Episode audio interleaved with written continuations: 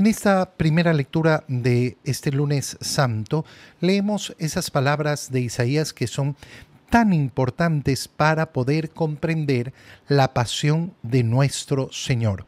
Lo primero que hemos escuchado son, eh, son esas palabras dirigidas al siervo de Dios. ¿Quién es el que cumple eh, justamente esta profecía del siervo de Dios? Nuestro Señor Jesucristo.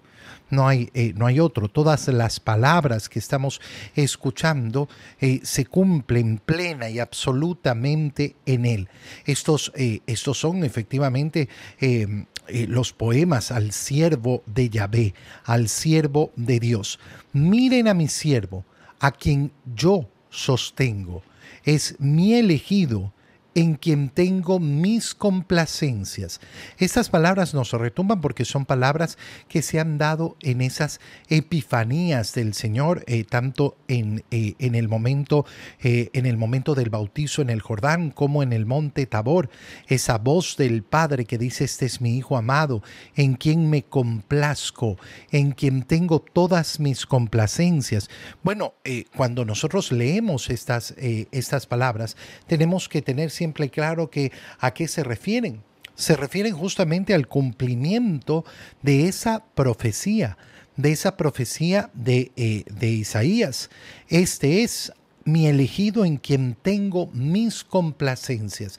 Esa palabra, eh, tener las complacencias, eh, lógicamente es una palabra profundísima en la teología trinitaria para entender esa relación que hay entre el Padre y el Hijo, como el Padre contempla al Hijo desde toda la eternidad y en Él haya toda su complacencia. En Él he puesto mi espíritu para que haga brillar la justicia sobre las naciones. ¿En qué va a consistir la justicia del Señor? La justicia del Señor no va a consistir en la justicia de los hombres.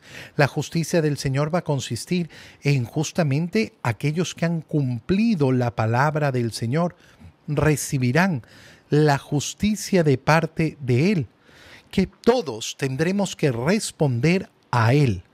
¿Cómo va a llevar a cabo esto? ¿Cómo va a hacer eh, que brille la justicia en las naciones? No gritará, no clamará, no oirá, hará oír su voz por las calles, no romperá la caña resquebrajada, ni apagará la mecha que aún humea. ¿Qué quiere decir? Sin violencia, sin ninguna violencia, sin ejercer ninguna represión contra el otro, sin obligar a nadie, sin ser violento con nadie, Qué maravilla es escuchar estas palabras. ¿Por qué? Porque lo que están diciendo es cómo, cómo se va a instaurar e, ese reino de justicia de Dios. No por la fuerza, no por la fuerza, no por la violencia. Siempre será una invitación de Dios, una invitación del Señor. El Señor nos invita nos invita justamente eh, a tener, eh, a tener este, eh, este, este encuentro con Él y con su justicia. Promoverá así con firmeza la justicia, no titubeará ni se doblegará hasta haber establecido el derecho sobre la tierra y hasta que las islas escuchen su enseñanza. Eso, esa sin violencia no significa, no significa que no será una justicia firme, la justicia es firme en el Señor, pero no violenta. Es decir, eh, aquel que pretenda justificarse, aquel que pretenda engañar, aquel que pretenda que de algún modo podrá, eh, eh, podrá infringir la ley del Señor y salir, salir impune, bueno, se topará con la firmeza, con la firmeza del brazo del siervo de Dios, del siervo de Yahvé. Esto dice el Señor Dios el que creó el cielo y lo extendió, el, eh, el que le dio firmeza a la tierra. Eh, en este momento, ¿qué es lo que está haciendo la profecía? Eh, anunciando, oye, no es esto palabra dicha por cualquiera no es una palabra dicha por cualquiera. Esta es palabra de Dios, de aquel que ha creado todas las cosas, de aquel que le ha dado aliento a la gente que habita en la tierra, eh, respiración a cuanto se mueve en ella. Yo el Señor, fiel a mi designio de salvación, te llamé. Fíjate en estas palabras. Ese Señor, ese Señor que ha creado todo, fiel a su designio de salvación. ¿Para qué ha creado? ¿Para qué ha creado las cosas? No ha creado Dios el universo para su ruina. No ha creado Dios al hombre para su ruina. El deseo de Dios es la salvación del hombre. Nunca es el deseo de Dios la perdición. No es, es el deseo de Dios. ¿Por qué los hombres se pierden entonces? Porque lo desean. Porque ellos en libertad escogen su perdición. Mira qué importante. Mira qué importante, ¿por qué? Porque no será con violencia la instauración de la justicia de Dios, sino con esa invitación, esa proclamación de la palabra. ¿Y quién la va a atender? La va a atender aquel que quiera escuchar, aquel que quiere efectivamente abrir los ojos y darse cuenta que lo que Dios quiere con todos sus mandatos no es otra cosa que mi salvación ¿Por qué vale la pena seguir la ley de Dios? ¿Por qué vale la pena escuchar su palabra y esforzarse por ponerla en práctica? Porque es el modo en que Dios nos está mostrando el camino hacia esa salvación que Él desea para nosotros. Te llamé, te tomé de la mano, te he formado y te he constituido alianza de un pueblo, luz de las naciones, para que abras los ojos a los ciegos y saques a los cautivos de la prisión y de la mazmorra a los que habitan en la tierra.